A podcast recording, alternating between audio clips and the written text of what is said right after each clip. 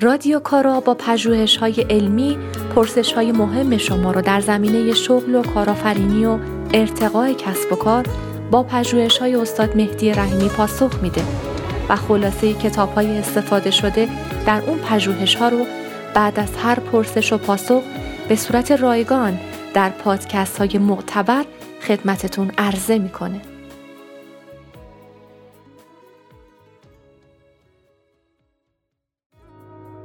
چطور می‌تونیم با خلق یک ارزش ماندگار هم در دنیای پیرامون خودمون تغییر ایجاد کنیم و هم محصول و خدماتی ایجاد کنیم که خریدار داشته باشه؟ و چطور حالا این کارا رو درست انجام بدیم؟ کار پلاس الف الف با یک کار. برای بازدید متون اپیزودهای رادیو کارا می‌تونید به سایت الف با کار dot com مراجعه کنید. گوهر مخزن اسرار همان است که بود. حلقه مهر بدان مهر و نشان است که بود. سلام و درود خدمت دوستان رادیو کارا. مهدی رحیمی هستم. نرخ بالای شکست توی کسب و کارهای نوپا و نو معمولا ما رو به یاد این میندازه که جوانی کردیم بی تجربه کردیم بد بود موضوعی که انتخاب کردیم و از این قبیل دلایل. مثلا میگن ببین سر کارت خوب وای نسادی و صاحب مغازه اجارش رو بالا برد و نمی‌دونم چی شد و از این حرفا شکست خوردی. یا خودمون هم ممکنه اینو به خودمون بگیم و خودمون سرزنش کنیم. اما اصلی ترین دلیل شکست کسب و کارهای نوپا رو من می‌تونم تو این بدونم که طراح اون کسب و کار یا مالک یا راه انداز اون کسب و کار نو معمولا فکر می‌کنه نیازی رو که از بازار داره تشخیص داده و داره تعمین می‌کنه درست تأمین نکرده درست ارزان نکرده. یا نیاز قطعی که تشخیص داده درست نبوده اون نیاز. و داشتن رقبا اونو تأمین می‌کردن. چرا؟ چون در واقع به حرفای مشتری گوش نکرده. نظراتشون رو دقت نکرده. اصرار کرده که من می‌دونم من خودم همه چیز رو می‌دونم. اینجا اون نقطه شکست دقیقا پیدا میشه. اسپانسر این اپیزود رادیو کارا شرکت میوه خشک یه بهشته یه بهشت با کیفیت عالی و صادراتی میوه های لذیذ ایران رو خشک می‌کنه و به صورت خشکبار قارچ شده و پودر میوه به بازار ارائه میده. میوه ممنوعه من یه بهشت. حتما یه سری به سایت یه بهشت بزنید.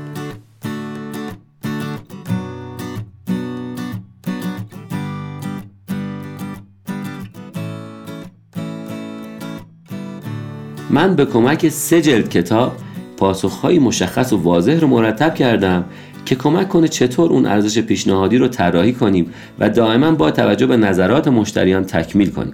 و دوم که اصلا کسب و کارهای نو نو پای موفق اصولا چه شرایط و ویژگی های مشترکی دارن و چطور با داشتن یک چکلیست یک سری فعالیت منظم اول کسب و کارمون رو شروع کنیم که با صرف انرژی کمتری این ارزش ماندگار بشه. توی کتاب اول از الکساندر اوستروالدر که خلاصه کتابش رو در اپیزود 18 ارائه میدم این آقا دنبال ارائه یک منطقی و یک سری نکاتی برای ارائه یک ایده ارزش پیشنهادی عالی میره و قواعدی رو برای اینکه ببینیم چطور میشه این ارزش پیشنهادی به مشتریان رو خوب طراحی کنیم ارائه می‌کنه.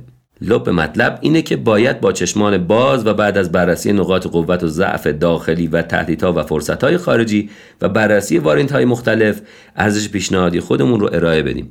اما این ایده رو خام بپنداریم و با یک سری نمونه سازی اولیه بازار رو به صورت واقعی محک بزنیم. و بعد از مشتریان واقعی به ارزش های واقعی که ایجاد کردیم یا باید جدید ایجاد کنیم دست پیدا کنیم. اینطوری فقط میشه ارزش پیشنهادی درست و ماندگار رو پیدا کرد. و بعد با بهبود مستمر و ارتباط بیشتر ما مخاطبان و مشتریان اصلیمون جزئیات بیشتر و ارزش پیشنهادی کسب و کارمون رو مشخص کنیم. اما اینجا یک تفاوتی بین کارهای موجود و کسب و کارهای حاضر در بازار با کسب و کارهای نوین و نوپا و جدید هست. اونم اینه که کسب و کارهایی که جدید هستن چون الگوی قبلی برای اونها وجود نداره و نیست پس خلاقانه باید یک سری فرمول های جدید برای این کسب و کارا پیدا کنیم و مجبور شدم برای این قسمت از کتاب صفر به یک کمک بگیرم. البته گرچه خلاصه این کتاب در اپیزود 19 ارائه میدم اینجا به اختصار نکاتی رو که پاسخ ما رو بگه ارائه میدم خدمتون آقای پیتر تیل و بلک مسترز در کتاب از صفر به یک ادعاشون اینه که چالش آینده هر بازاری به حرکت آخری ختم میشه که در فضای غیر رقابتی توسط یک مشتری به صورت خلاقانه ارائه بشه. و کل استارتاپ های موفق چهار ویژگی اصلی دارند. یکی اینکه مالک یک فناوری اختصاصی و انحصاری هستند که در اون کار بسیار قوی عمل می‌کنند و رقبا نمی‌تونن اونها رو کپی کنن و عموما به صورت تکبعدی روی این مزیت رقابتیشون تمرکز می‌کنن و پیش میرن. مثل چی؟ مثلا گوگل بهترین موتور search دنیاست و این کار رو کسی نمی‌تونه مثل اون انجام بده و کپیش کنه. دومین ویژگی. یک تأثیر شبکه‌ای همیشه باعث میشه یک محصول استارتاپی اوج بگیره. مثلا توی فیسبوک هرچی عضو بیشتر میشه پس مفیدتر میشه. در واقع انگار باید استارتاپ رو طوری طراحی کنیم که مردم خودشون دنبال توسعهش باشن تا بتونن از اون بیشتر لذت ببرن و منفعت ببرن. و از این تاثیر شبکه‌ای و بهبود عملکرد اون و بالا رفتن تعداد مشتریان کسب خدمات برای اونا راحتتر بشه. پس باید اونا رو هم آگاه کنیم که با این کار و توسعه شبکه شما بیشتر منفعت می‌برید. اینکه اگه یک کسب و کار تک قطبی داشته باشیم هر چقدر بزرگتر میشه فقط کافی مقیاس پذیر باشه. یعنی چی؟ یعنی هی قوی تر میشه. چون هزینه های ثابت ساخت یک محصول می‌تونه با فروش بیشتر کاهش پیدا کنه. چطور؟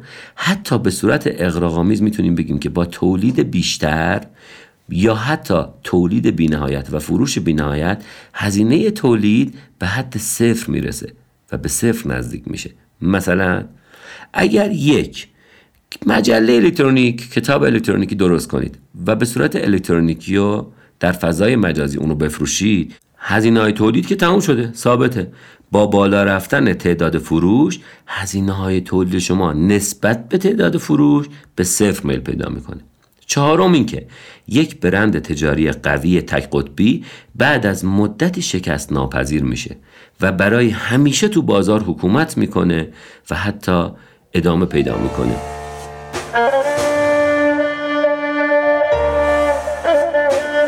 مکن ز عرص شکایت که در طریق ادب به راحتی نرسیدان که زحمتی نکشید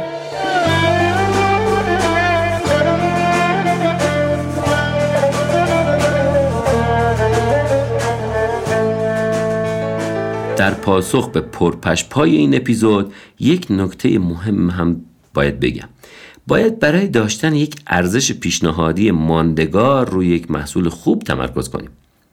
اون وقت فروش خود به خود اتفاق میافته. این پرپشپای شماره پنج یکی از موضوعات محبوب منه تو کسب و کار.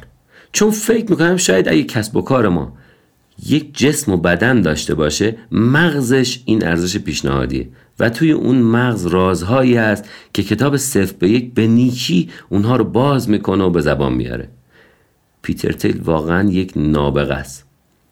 اما در انتهای این اپیزود برای اجرایی شدن مطالبی که تا حالا در 16 اپیزود قبلی گفتیم و خواهیم گفت تصمیم گرفتم یک نکته اصلی کاربردی رو ارائه بدم و اون استفاده از یک چکلیست حرفه‌ایه که بتونیم کارها رو درست انجام بدیم. شاید راهکار ساده ای باشه اما درست و کارآمد.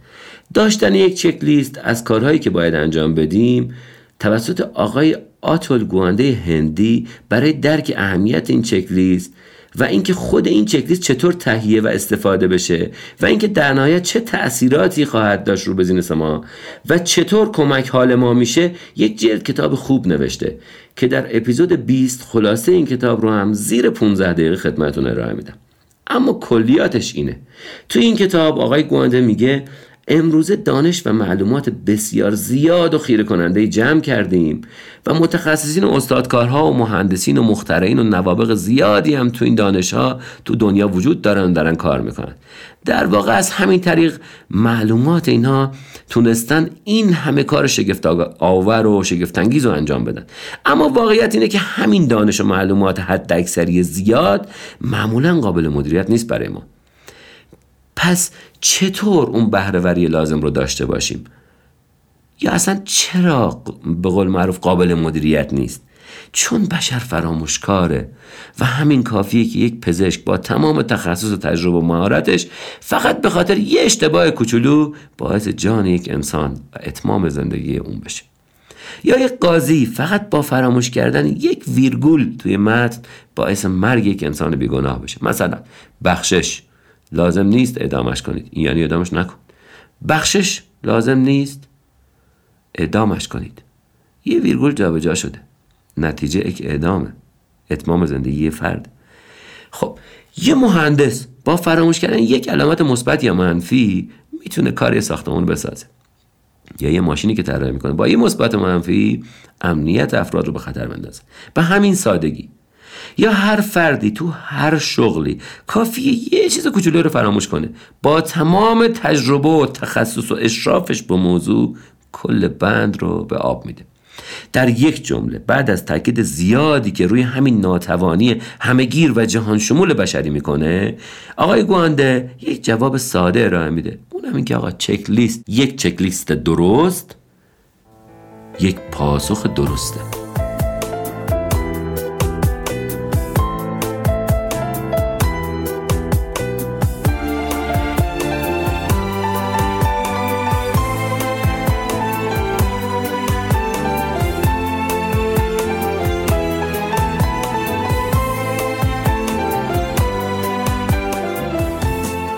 دوستان این رادیو کارا بعد از تشکر فراوان بابت این همه همراهی خوبی که در پادکست های معتبر با ما داشتین ضمن سپاس از این همراهی صمیمانه شما در اینستاگرام رادیو کارا ازتون می‌خوام. اگه به طور جدی پیگیر رادیو الف پای کار هستین حتما از یک سری کلاسورهایی استفاده کنید و تمام نکاتی رو که یادداشت برمیدارید داخل کلاسور بذارید. چرا کلاسور؟ چون این فرصت رو برای ما فراهم می‌کنه که بتونیم لای اون مطالبی که داریم جمع می‌کنیم و ایده هامون دوباره مطالبی اضافه کنیم. و این نقشه های کسب و کارمون رو آماده تر کنیم و مدام برگه هامون رو اضافه کم کنیم و پیش بریم.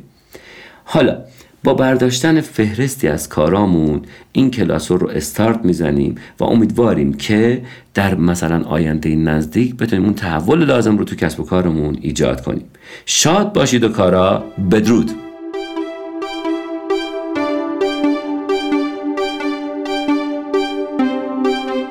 اگه فکر می‌کنید این پادکست به درد عزیزان شاغل یا جویای شغل یا کسانی که می‌خوان شغل و شرکتشون رو ارتقا بدن می‌خوره لطفا این پادکست رو نشر بدید. این اپیزود با همکاری محمد بابل هوایجی قاسم آینی امید مولانایی فرزاد سلواتی محمد رضا زارعی داریوش شیخی و من ماعده سلحشور آمده شده. امیدوارم براتون کارا باشه.